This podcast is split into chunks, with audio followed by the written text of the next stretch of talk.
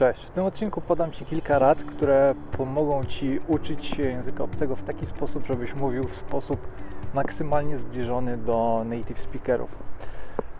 Podam dwie rady, które są dość oczywiste i cztery takie, na które pewnie sam byś nigdy nie wpadł. Oczywiście to nie jest tak, że jeżeli uczysz się jakiegokolwiek języka, to musisz dążyć do tego, żeby brzmieć tak jak native speaker. To nie o to tutaj chodzi. Ten film jest tylko dla tych, którzy, którzy mają większe aspiracje i którzy chcą dojść do naprawdę zaawansowanego poziomu.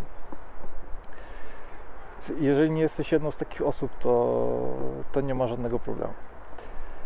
Pierwsza rada jest taka, abyś e, przebywał po prostu wśród native speakerów i e, Niekoniecznie musisz przebywać wśród nich fizycznie, może to być nawet kontakt przez internet. Oczywiście lepiej by było e, regularnie spotykać się z takimi osobami, bo jednak e, spotkanie na żywo twarzą w twarz to jest, jest trochę co innego.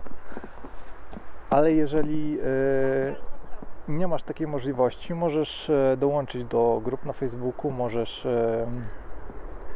zarejestrować się na różnych portalach, które służą właśnie do tego, aby nawiązywać znajomości międzynarodowe i, e, i uczyć się w, te, w ten sposób języka. Jeżeli mieszkasz w jakimś większym mieście, może być Ci trochę łatwiej, bo w większych miastach jest zawsze więcej obcokrajowców. Możesz na przykład e, zainteresować się e, Erasmusami, którzy przyjeżdżają na, na uczelnie, które są w Twoim mieście to jest bardzo dobry pomysł. Kolejna porada: słuchaj prawdziwego języka. Jeden z najczęstszych problemów w nauce języków jest taki, że um, uczymy się języka, który jest trochę sztuczny i który jest stworzony tylko na, na potrzeby nauki. I to niekoniecznie jest taki język, którym ludzie posługują się na co dzień. Więc postaraj się słuchać e, radia, telewizji, czy chociażby ludzi na ulicy, jeżeli podróżujesz albo, albo nawet mieszkasz w jakimś innym kraju. Teraz przechodzimy do tych rad, które są trochę mniej oczywiste.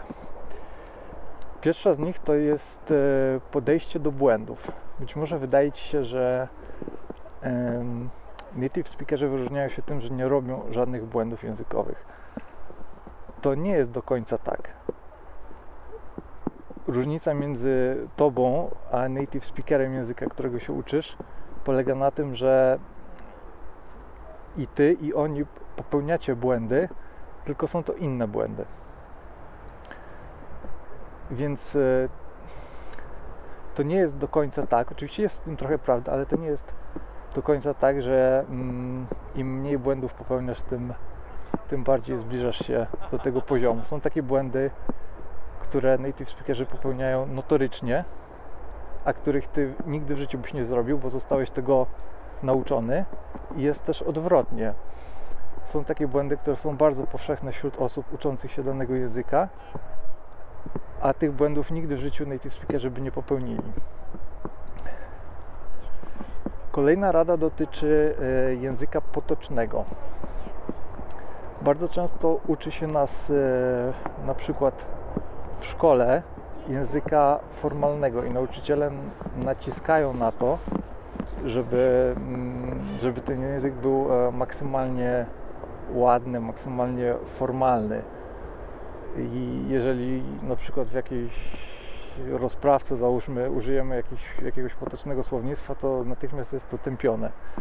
Tylko problem polega na tym, że takim językiem na co dzień nikt e, prawie się nie posługuje i e, jeżeli będziesz e, szedł w tą stronę, którą niejako narzucają nam nauczyciele, to e, jeżeli pójdziesz później wśród native speakerów, możesz być trochę dziwnie odebrany. Kolejna rada to alfabet fonetyczny. O tym nagrywałem już filmik jakiś czas temu. Możesz znaleźć link tutaj u góry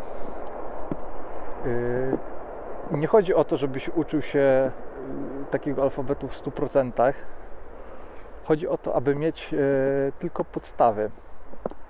Chodzi o to, aby wyrobić sobie pewnego rodzaju świadomość i wrażliwość na to, że e, dźwięki, których używa się w językach obcych, niekoniecznie są tymi samymi, e, których używa się po polsku. Jeżeli uświadomisz sobie, że niektóre e, dźwięki wymawiałeś nie tak, jak e, się powinno, to na pewno dzięki temu zbliżysz się trochę bardziej do tego poziomu.